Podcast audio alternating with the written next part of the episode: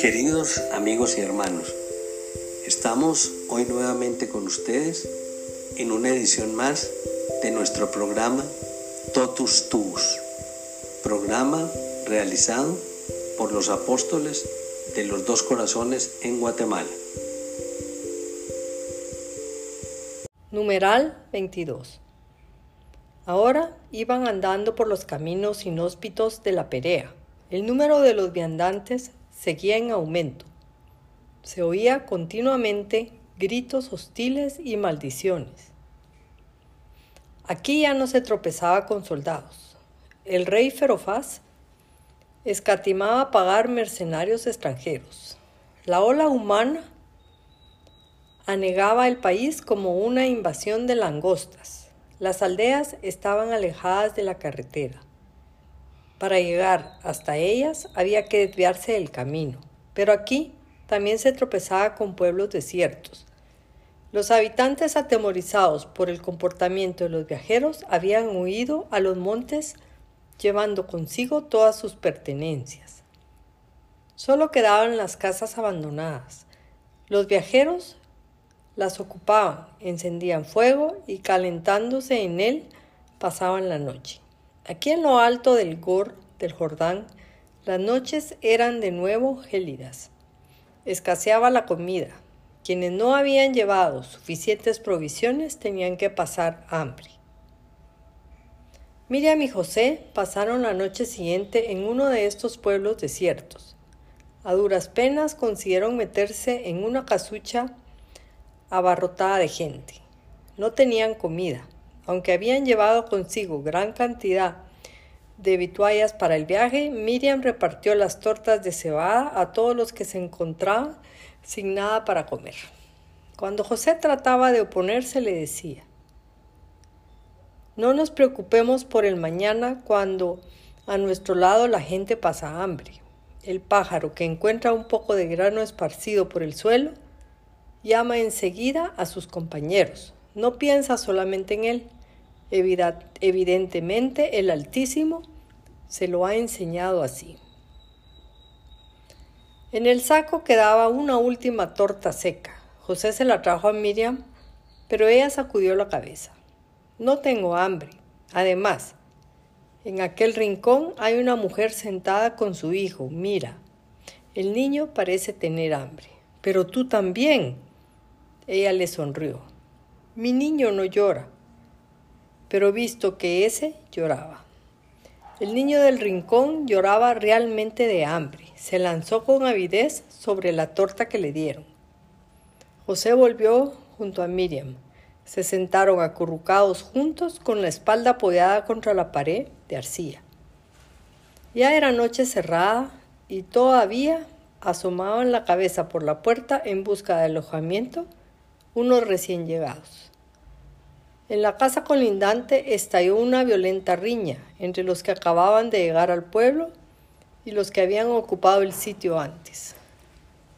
Se oían gritos y todo hacía prever que dentro de poco iba a estallar una batalla campal, pero debieron de llegar de alguna manera a un acuerdo, pues las voces alteradas empezaron a callarse poco a poco. En el centro de la estancia había un fogón, se encendía el fogón. La gente sentada alrededor de él decía: ojalá Shamael precipite a ese Herodes hasta el fondo del abismo. Ojalá no salga nunca de la gehena, él y toda su familia. Maldito infiel, ojalá se le muera delante de los ojos su hijo primogénito. Ojalá coman los gusanos. Fuera, la lluvia arreció. Tamborileaba contra el techo formado de ramas recubiertas de arcilla. La arcilla se resblandeció en algunos sitios y el agua empezó a filtrarse. Caía en goterones sobre el piso de tierra batida. A pesar del fuego, el frío se hacía más intenso. La boca de los presentes exhalaba vapor. José cubrió a Miriam con los mantos de ella y el suyo. Aceptaba sin oposiciones sus cuidados. Debía de tener muchísimo frío. Su cara se puso gris, los labios azules. José estaba preocupado por su aspecto.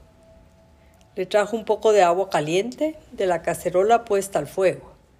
Bebió unos tragos y luego, sujetando el tazón con ambas manos, se calentaba los dedos. No debía de, hacer, de serle fácil esbozar una sonrisa y sin embargo sonrió y dijo: no temas, todo irá bien.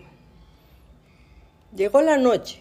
La gente dejó de discutir. El frío seguía aumentando. La lluvia, fuera de la ventana, se convirtió en nieve. Los que estaban sentados alrededor del fuego daban cabezadas, pero nadie dormía realmente.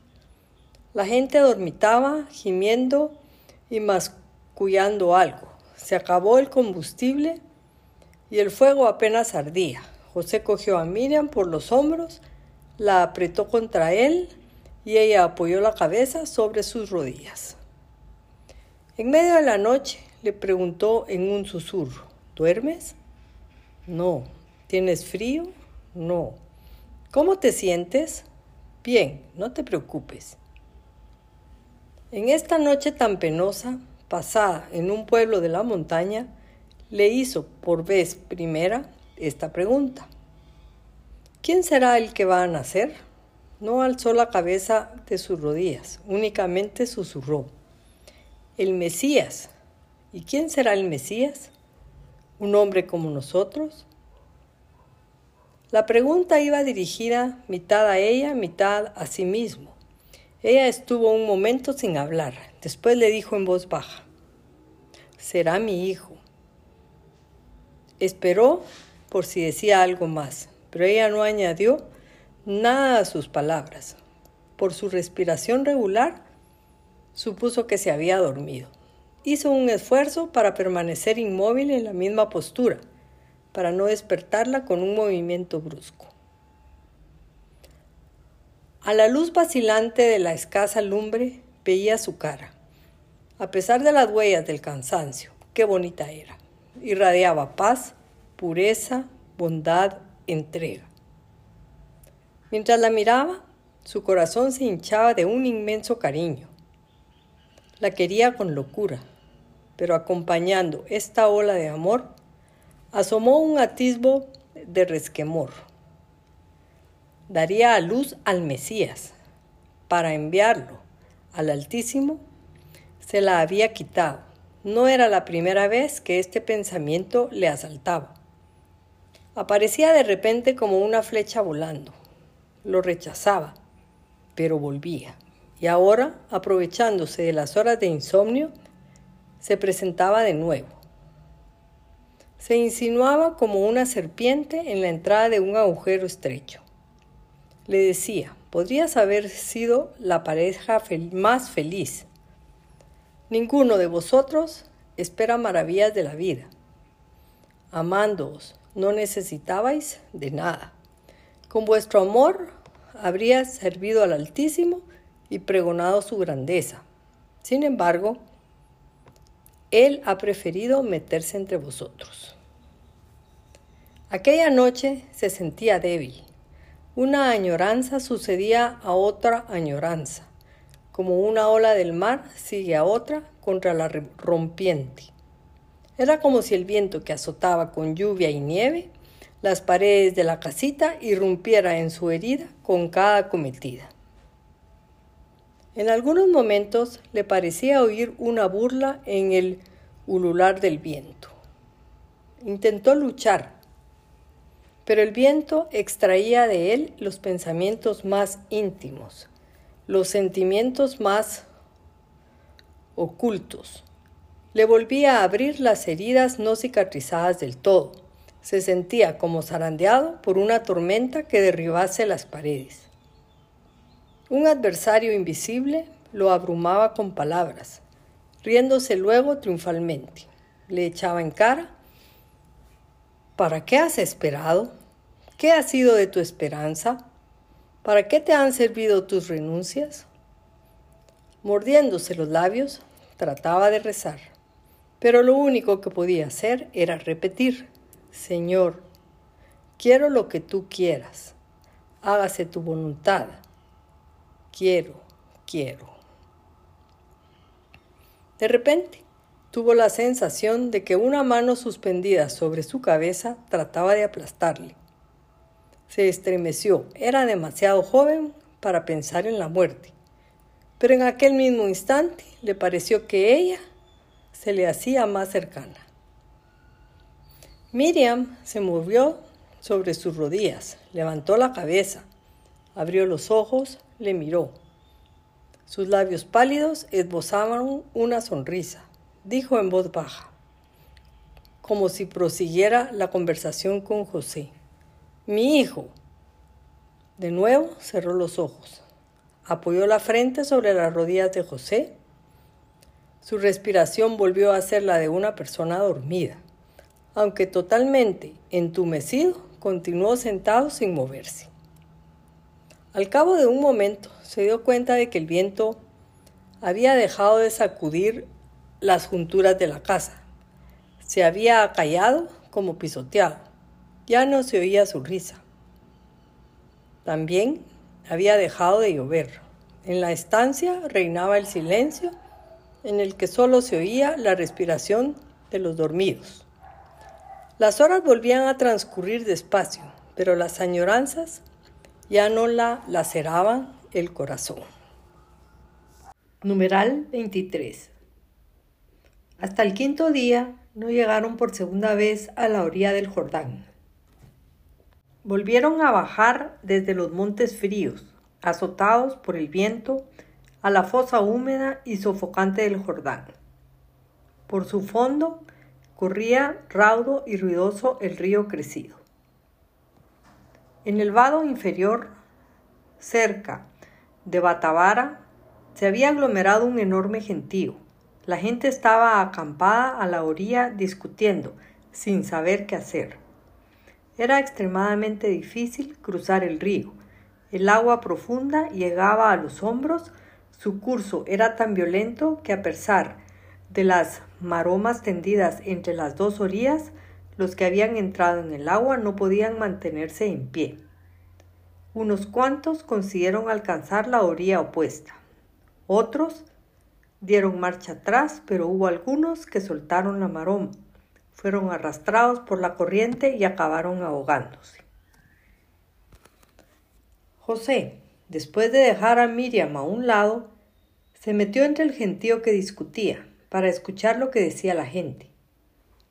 Había división de opiniones. Unos recomendaban la espera, afirmando que en dos días, a lo más tardar, decrecería el agua. Otros recomendaban intentar la travesía a toda costa.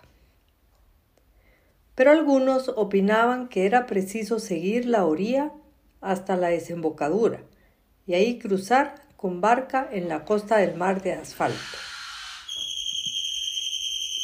El camino se alargaba mucho, pero eso evitaba cruzar el Jordán.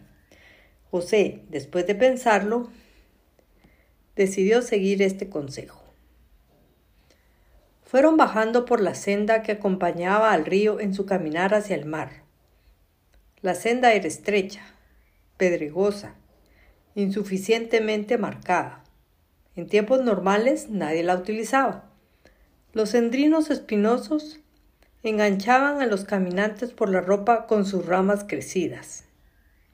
El borrico, pinchado por las espinas, caminaba despacio, resoplando un poco, llevado por José con la mano en el ronzal. Consiguieron por fin cruzar la espesura.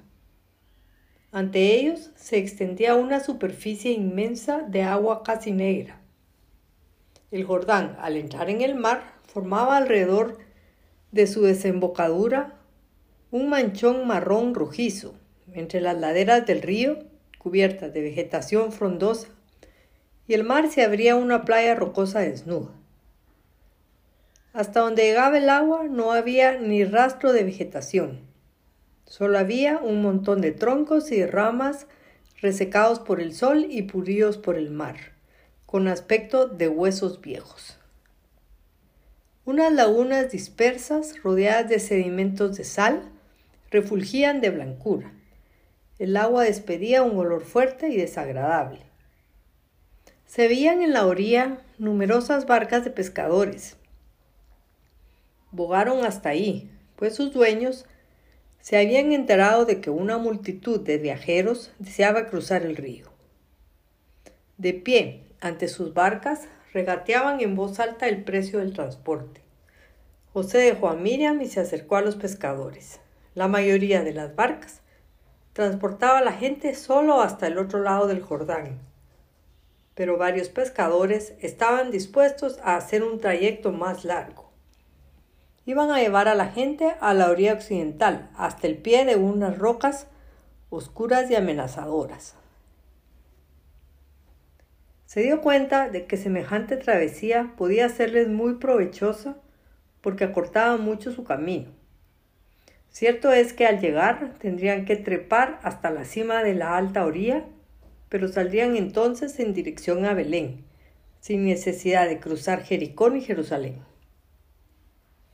Pensaba también que el viaje en barca cansaría menos a Miriam.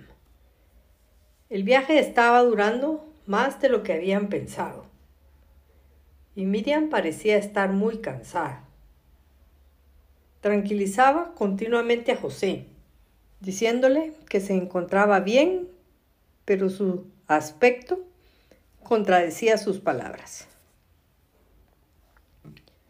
El barquero que proponía ir hasta la otra orilla estaba dispuesto a tomarlos a bordo, pero no quería llevar el burro. Tanto Miriam como José protestaron enérgicamente.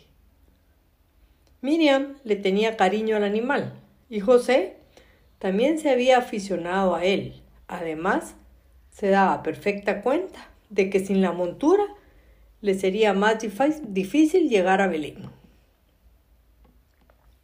El pescador consintió finalmente en llevar el burrito, previo aumento del precio. Le trabaron las patas y lo pusieron en la popa de la barca. La barca se alejó de la orilla tan cargada que el agua le llevaba casi a la borda. El pescador advirtió a los viajeros que no se movieran, ya que la barca podía llenarse de agua con el balanceo. Por esta razón, nadie se movía. Navegaban con tanta lentitud que parecían estar parados. A veces, sin embargo, se levantaba el viento, hinchaba la vela y entonces comenzaba a navegar más deprisa. En la superficie del mar no había olas. La barca parecía deslizarse sobre un espejo de agua. Unos breves chaparrones le pasaron por encima. De detrás de los montes que se erguían como una pared amenazadora en la orilla oriental surgió una nube. Quedó colgada sobre sus cabezas, los envolvió con una niebla que lo ocultaba todo a su alrededor. Luego el agua cayó del cielo a borbotones. Tamborileaba en la superficie del agua. Durante un cierto tiempo estuvieron navegando como envueltos en un paño húmedo. Tiritaban. El fondo de la barca se llenaba de agua, que el pescador mandó achicar con recipientes. Finalmente, el viento dispersó la niebla. Dejó de llover y aclaró. De nuevo, podían ver la orilla a la que se acercaban lentamente, pero el sol había desaparecido. Estaban envueltos en una humedad sofocante que les oprimía fuertemente el pecho.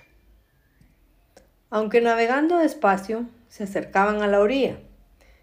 Veían con más nitidez la costa elevada y rocosa, con una playa nívea a sus pies. De las rocas del litoral se proyectaba un largo promontorio rocoso, plano en la cima y parecido a una mesa inmensa. Cuando estuvieron cerca, vieron en la cima del promontorio moverse unas personas vestidas de blanco. Cuando arribaron por fin, ya era de noche. Bajaron a tierra, desperezando los cuerpos entumecidos por las largas horas de inmovilidad. Miriam, para des- descender de la barca, se apoyó pesadamente sobre el hombro de José. Él miraba preocupado su cara cenicienta y sus labios exangües. Después de unos pasos, se sentó en la arena, cabizbaja. José fue a desatar el asno y lo secó a la orilla. Luego volvió al lado de Miriam. La miraba inquieto. Ella levantó la cabeza y dijo, amagando una sonrisa, no temas. Pero él no se sentía tranquilizado. Miraba inquieto la pared rocosa que se levantaba sobre sus cabezas. Estaba cortada por una profunda hendidura llena de cascajos. En el fondo de la hendidura se veía una senda estrecha que subía en zigzag. Este era su camino. En la cima, invisible desde abajo, se levantaba la fortaleza de Hircania. Ya era demasiado tarde para empezar a subir estos montes salvajes a la caída de la noche. Los otros, que también habían cruzado en barca, tenían intención de pernoctar en la orilla. Empezaron a encender hogueras. La madera no faltaba, pero estaba húmeda. El fuego no quería arder. Jirones de humo se arrastraban por el suelo. El mar mandaba sus desagradables efluvios de azufre. Fue ahí, en el otro extremo del mar de asfalto, donde hace siglos se rasgó la cortina rocosa y fueron consumidas las dos ciudades pecadoras por el fuego subterráneo. Luego todo fue anegado por el agua. Semejante a una losa oscura ligeramente convexa, la mar hacía de tapa del sepulcro secreto. Pensaba en esto andando por la playa, blanqueada por las capas de sal cristalizada en busca de leña para el fuego. Las ramas estaban cubiertas de esmalte salino, El fuego apenas ardía. No tenían comida. Al llegar al Jordán, José consiguió comprar un puñado de dátiles, pero ya no quedaba ninguno. —¿Tienes mucha hambre? —le preguntó a Miriam. La voz se le quebró. Había ido antes de hoguera en hoguera implorando que le vendieran algo de comer. Topó en todas partes con una negativa. —No te preocupes —le dijo ella. Su voz denotaba tranquilidad. Llegaremos mañana a Belén y ahí ya no nos faltará nada. El hombre suspiró. —Seguro, pero antes tendremos que escalar estas rocas. Te espera un gran esfuerzo. —Oh, Miriam —explotó con dolor imprevisto—, no soy un buen protector para ti. Tenía que haberlo previsto todo. Tenía que haber cogido más provisiones para el camino. Por culpa mía tienes que soportar ahora tantas incomodidades. Ella extendió la mano poniéndole la punta del dedo en los labios. Calla, calla. Te has dejado abrumar. Estás cansado. No debes hacerte ningún reproche, porque tú has comprendido. No, negó él. El sentimiento de impotencia le ahogaba. Solo no hubiera podido entender nada y, aunque él me haya dicho, quedan tantas objeciones, no entiendo.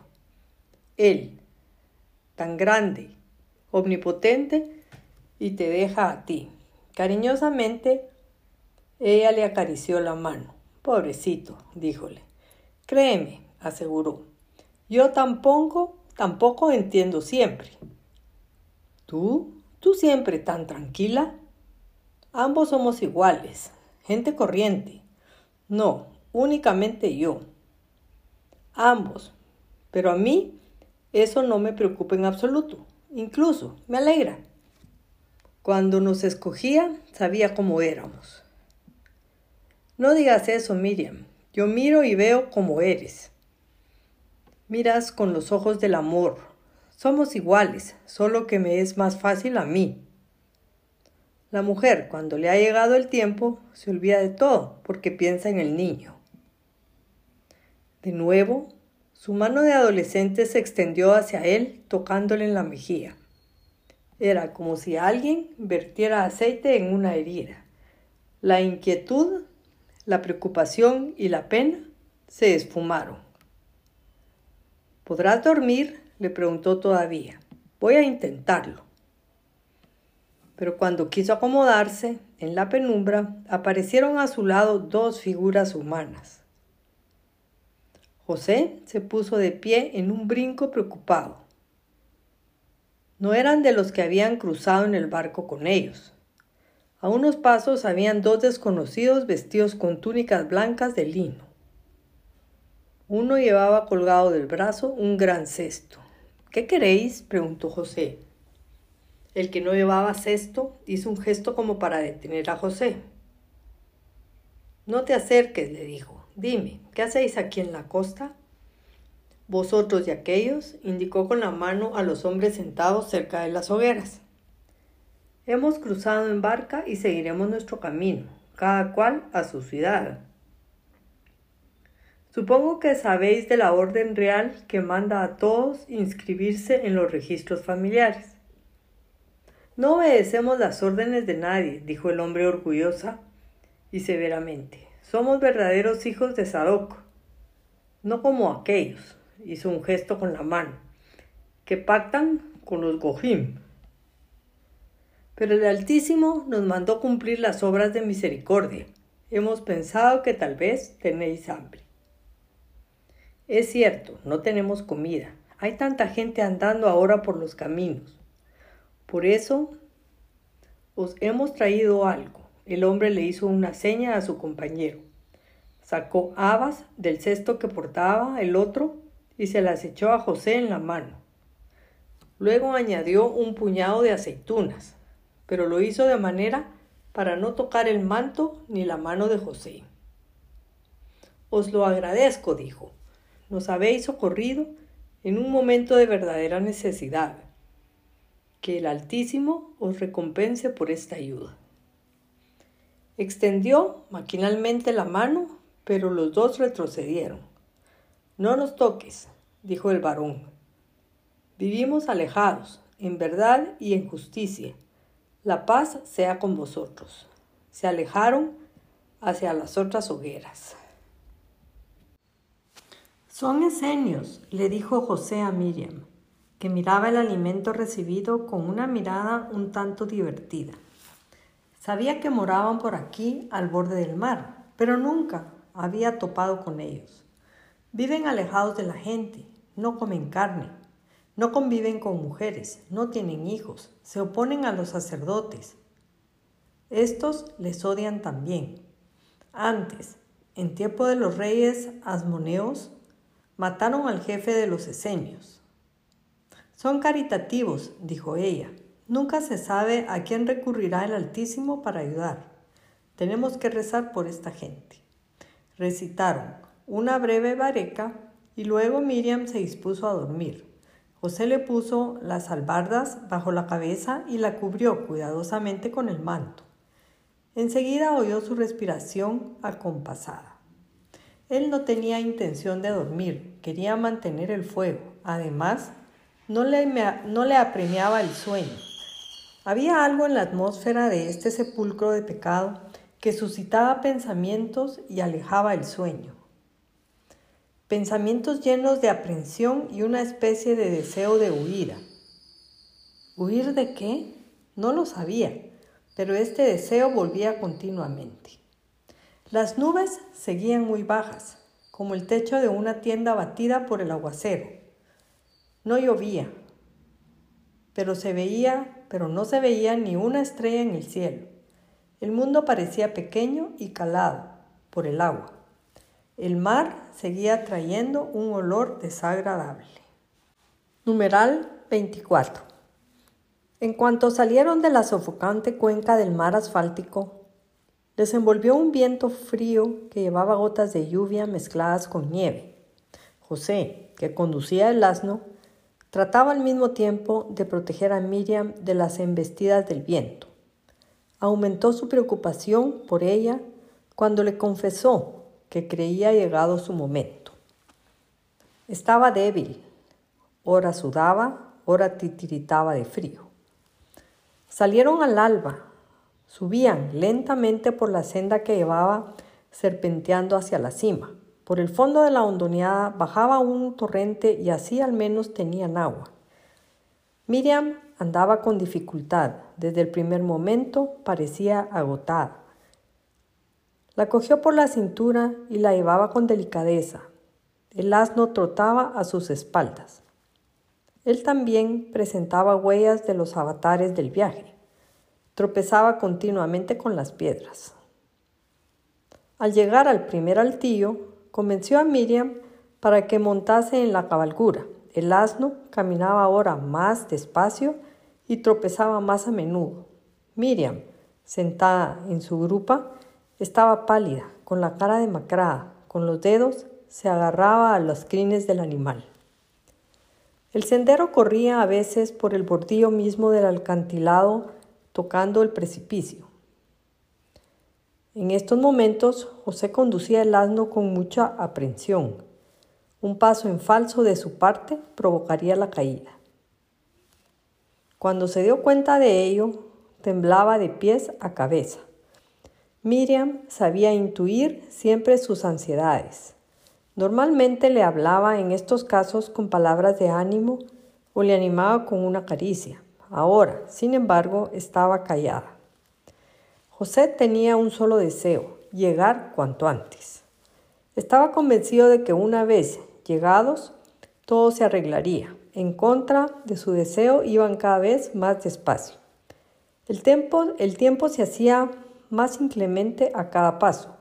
Había momentos en los que los envolvía una niebla húmeda en la que se movían a duras penas, sin poder distinguir nada a su alrededor. El viento oculto en la niebla ya gañía como un chacal del desierto, ya daba alaridos que recordaban la risa histérica de los torturados. Estaban solos. La gente que había llegado con ellos se había ido por otro camino o se habían quejado, quedado en la orilla esperando mejor tiempo. Estos montes no disfrutaban de buen renombre. En realidad, ahí no había bandidos, que preferían estar lejos de los soldados estacionados en la fortaleza. Los viajeros que pasaban por aquí contaban historias escalofriantes sobre los shedim que pululaban por aquellos parajes. Se oían voces, se encontraban huellas como de patas de gallina.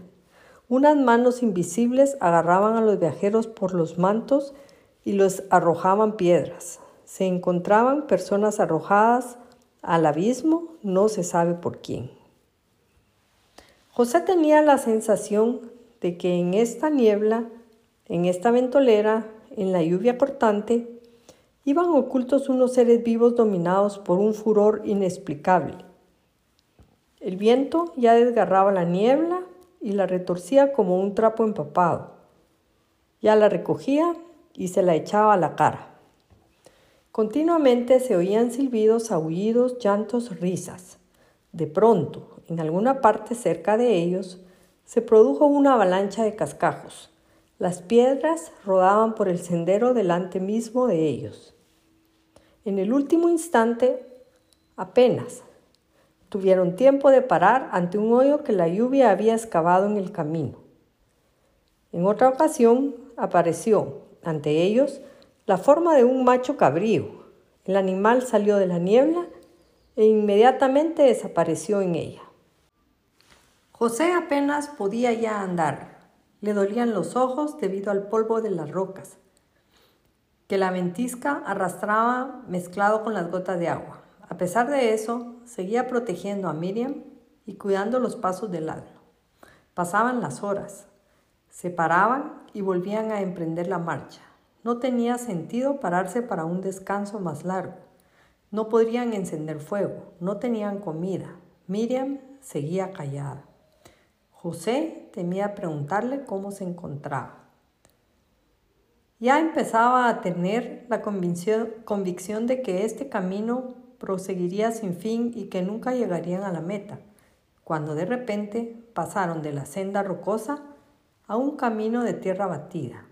Les quedaba por rodear la hondonada por cuyo fondo bajaba el torrente. Luego el camino se hacía cada vez más regular. Al detenerse un momento a través de la lluvia y de la niebla, a José le pareció ver delante una especie de forma oscura, como una gran figura humana. Sintió en un primer instante inquietud, pero se tranquilizó, pues la silueta oscura era sencillamente un árbol. Su forma le era conocida. Exclamó alegremente: «Miriam, ya estamos, ya estamos llegando». No le contestó nada. Tenía el rostro contraído y únicamente en sus ojos leyó una expresión de alivio. Después de un momento, le llegó a sus oídos un susurro de voz: «Estate tranquilo, todo irá bien». Sí, ahora irá bien, la tranquilizó. Un momento más y llegamos a casa de mi padre. Ahora el camino iba bajando un poco, sabía perfectamente dónde se encontraba. Una curva más y entre dos rocas erguidas vieron el pueblo y seguía y podía reconocer las distintas casas, conocía cada una. Sabía a quién pertenecía cada una. El cansancio desapareció inmediatamente. Se olvidó incluso de sus pies heridos por las piedras afiladas. De repente dijo a ella: «Parémonos, por favor». Se detuvo enseguida y la miró asustado. «¿Te sientes mal? ¿Quizá ya?» «No, no, es que tengo que apearme». «¿Por qué?» «Mira nuestro burrito, está cojo». «No importa, tiene que llevarte hasta el final».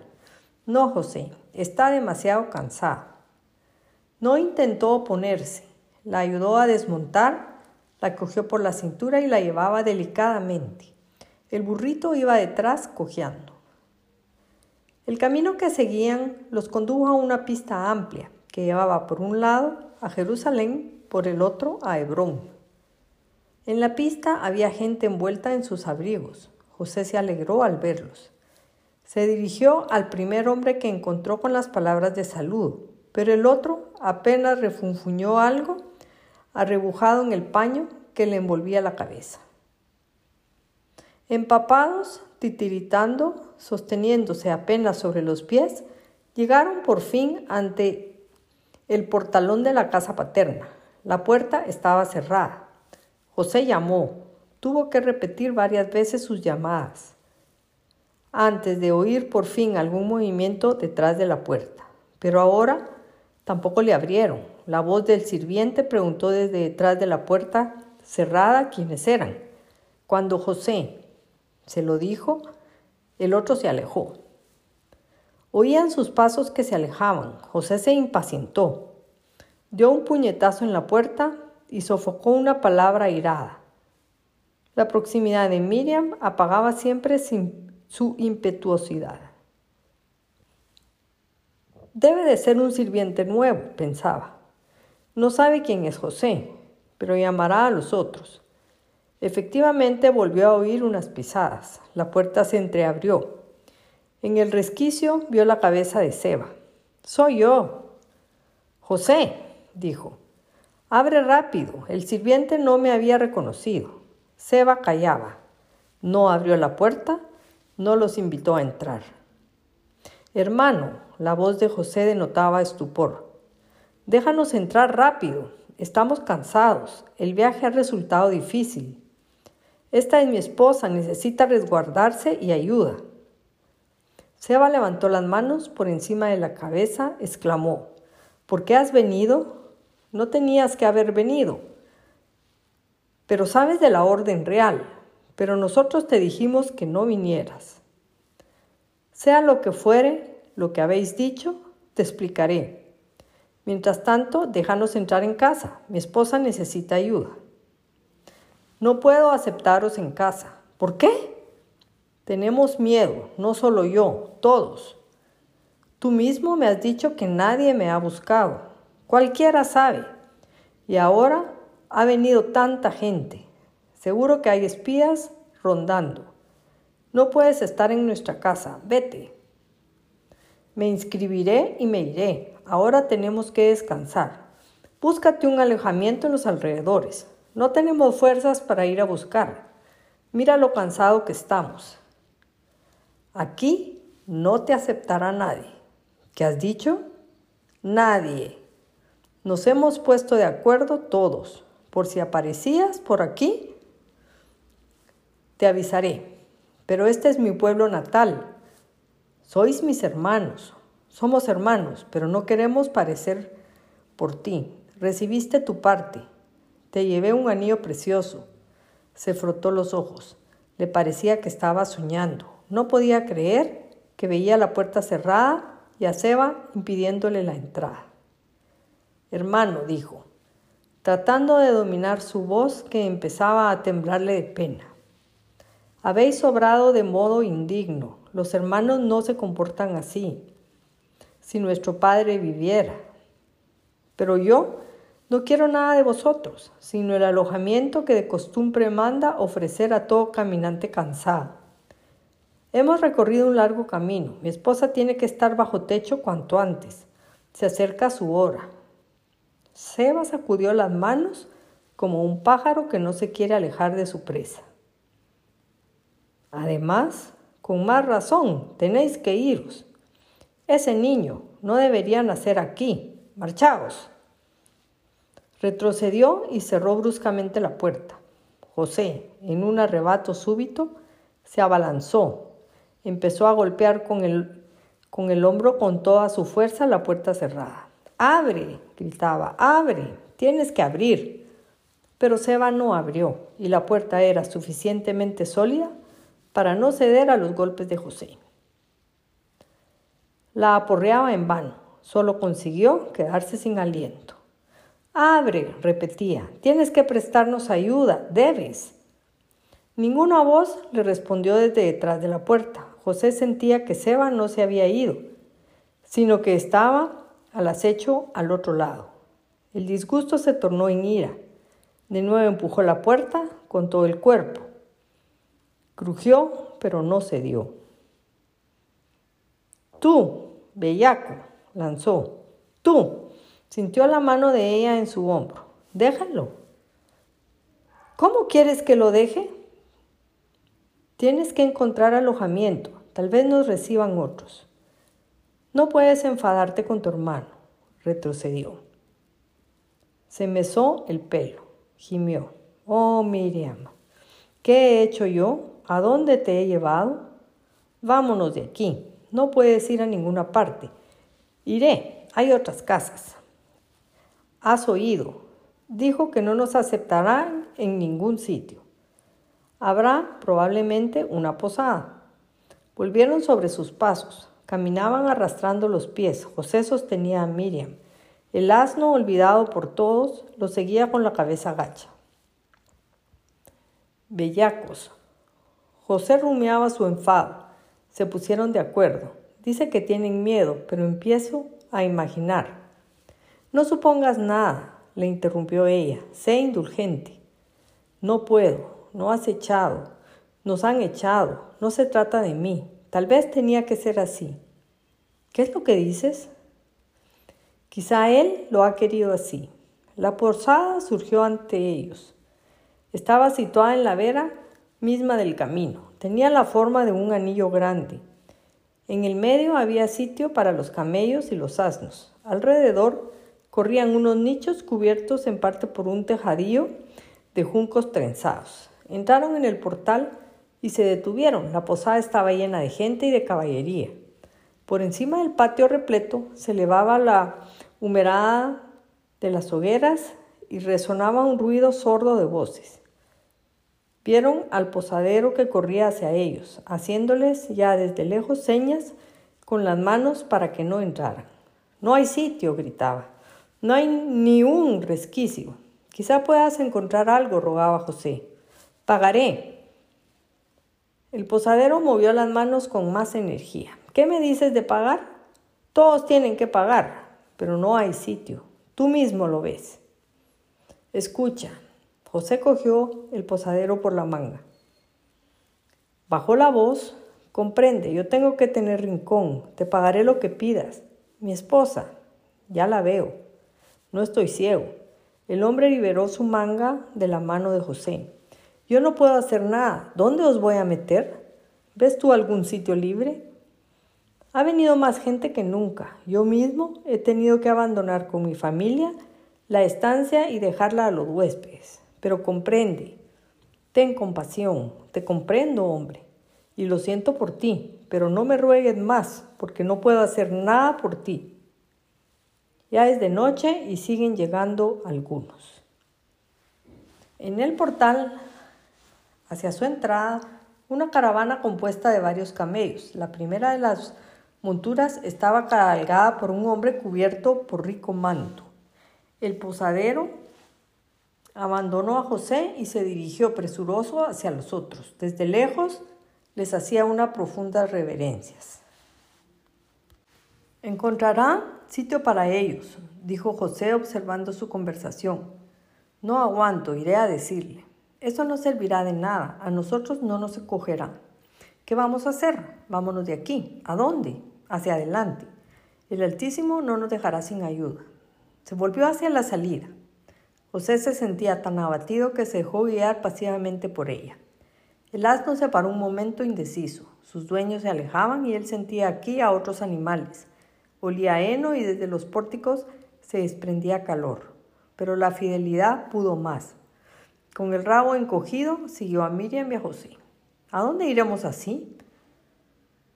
Le pasaba por la cabeza a José. Cruzaron por la calle del pueblo, conocía cada casa que pasaba. Este pertenecía a su hermano, esta a su tío, esta al hijo de su hermana. No se detuvo ante ninguna puerta, no llamó, seguía recordando las palabras de Seba. Juntos hemos decidido. Suponían que vendría, la es- que vendría. La esperaban y le cerraban la puerta en las narices. Le echaron como a un pordiosero. Tenían la sensación de unos ojos vigilantes detrás de las puertas cerradas. Ellos debían de estar observándole a escondidas.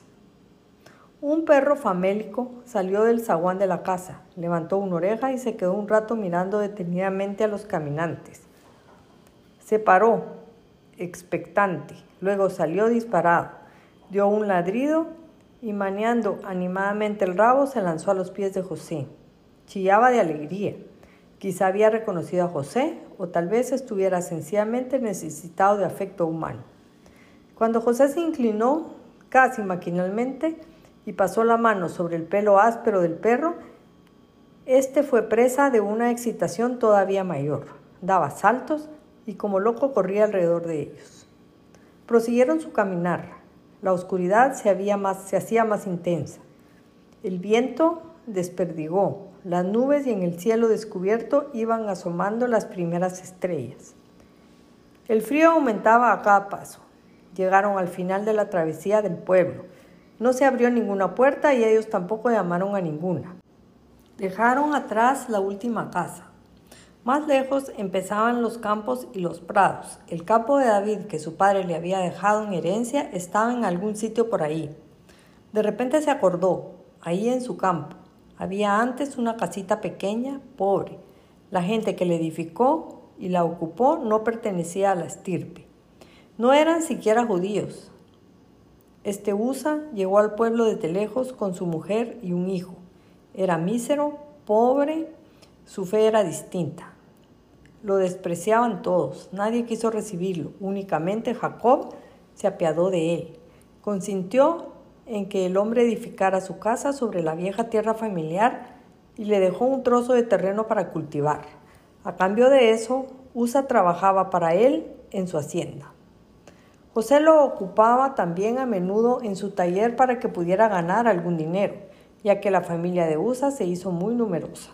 La relación de los demás habitantes del pueblo con Usa siguió siendo de desprecio. Incluso los niños se apartaban de sus hijos. «Sigamos un poco más», le dijo a Miriam. «Aquí intentaremos». La casita seguía en su sitio, una barraca pequeña, oscura, hecha con ramas recubiertas de arcilla y lodo. La puerta de una valla que tenía delante estaba abierta. José dijo, «Espera un momento». Miriam se quedó. Tenía que estar muy agotada, ya que se apoyó contra la estaca que sujetaba el portillo. El perro y el asno se quedaron con ella. Los animales se olfateaban recíprocamente. Con paso rápido, cruzó el patio. Llamó con los nudillos a la puerta. Nadie le contestó. Volvió a llamar impaciente. Ahora oyó unos pasos de pies desnudos. «¿Quién es?», preguntó una voz femenina. «Soy yo, José, el hijo de Jacob». «La paz sea contigo, José». La mujer emergió de detrás de la cortina. «Soy Ata, la esposa de Usa. ¿Me recuerdas? Me acuerdo de ti, Ata. ¿Está tu marido en casa? Has tenido que estar mucho tiempo fuera del pueblo, ya que no sabes que Usa ha muerto». «Sí. Hace mucho que estoy fuera y no sabía nada de su muerte. Pero escucha, Ata, he llegado a Belén hoy con mi esposa. Hemos andado mucho. Estamos cansados y mi mujer está para dar a luz en cualquier momento. No nos han recibido en ninguna parte». «Yo lo sé», dijo la mujer. «Me he enterado de que no te quieren. No tenemos dónde cobijarnos. Esta casa es tu casa. ¿Puedes recibirnos? ¿Y cómo podría hacer yo otra cosa? Siempre has sido comprensivo y bueno con nosotros. Todo lo que tenemos te lo debemos a ti. Todo lo que hay aquí es tuyo, pero la casa es pequeña y sucia. Incluso, mira, se cae la pared. Haría falta un hombre para levantarla. ¿Quieres introducir a tu mujer en semejante miseria? Mejor la miseria que pasar la noche fuera. Es cierto. Me marcharé con toda la familia y te dejaré la casa, pero quizá encontremos una solución mejor. Te acordarás seguramente de que ahí, detrás de la casa, hay una peña con una gruta. Es grande y está seca. Usa quería montar la casa en esa gruta, pero tú te marchaste y él no quería hacer nada en tu tierra sin tu permiso. Tenemos nuestro buey en la gruta. Si quieres, iré con vosotros. Llevaré fuego. Mi asís traerá leña. Una vez encendida la hoguera, la gruta estará caliente. Más arriba en la roca hay un manantial. Calentaremos agua, traeré comida. Os ayudaré en todo. y si me lo permites ayudaré a tu mujer. Yo misma he dado a luz muchas veces. Te lo ruego, por favor, Ata. No pidas nada. Tú eres el dueño aquí y yo me alegro de que pueda demostrarte mi agradecimiento. ¿Dónde está tu esposa? Se ha quedado en la puerta. Ata salió corriendo. Después de un momento oyó a las dos mujeres hablando. Respiró aliviado. Respir- recitó rápidamente una bereca de acción de gracias. Él les había socorrido en el último momento, cuando ya le parecía que se encontraban en el umbral del desamparo. Y qué curioso, la gruta se encontraba sobre su tierra, y la mujer que se disponía a ayudarles con tanto entusiasmo era esposo del único forastero en su pueblo. Las nubes habían desaparecido por completo y se ocultaba detrás del horizonte. El cielo parecía altísimo. Las estrellas brillaban cada vez más numerosas. Una parte parecía haberse caído al suelo. Debían de ser las fogatas de los pastores, que cuidaban los rebaños ahí abajo en los prados. La mujer corrió a su casa y volvió enseguida con una linterna. La débil llama palpitaba entre sus dedos curvados como un pájaro capturado. Tras la mujer salió el hijo, de unos diez años, con una brazada de leña sobre el hombro. «Venid, os lo ruego, venid», les invitaba a Ata. «Os serviré en todo, todo lo que hay en mi casa será vuestro». Oyó que Miriam le decía: «Eres buena, hermana. No me ames así, no puedo ser tu hermana. Lo eres». Caminaban juntas, una al lado de la otra. Cruzaron el campo hacia las rocas que se veían con más nitidez en la creciente claridad. José iba detrás, el perro no se separaba de él. El asno caminaba como antes, rezagado.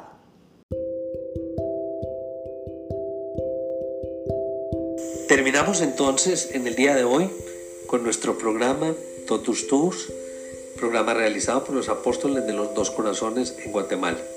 Esperamos que esta semana continúe con muchas bendiciones para cada uno de ustedes, que nuestras misiones sean desarrolladas y nos lleven siempre por el camino de la santidad. Totus Tuus, oh María.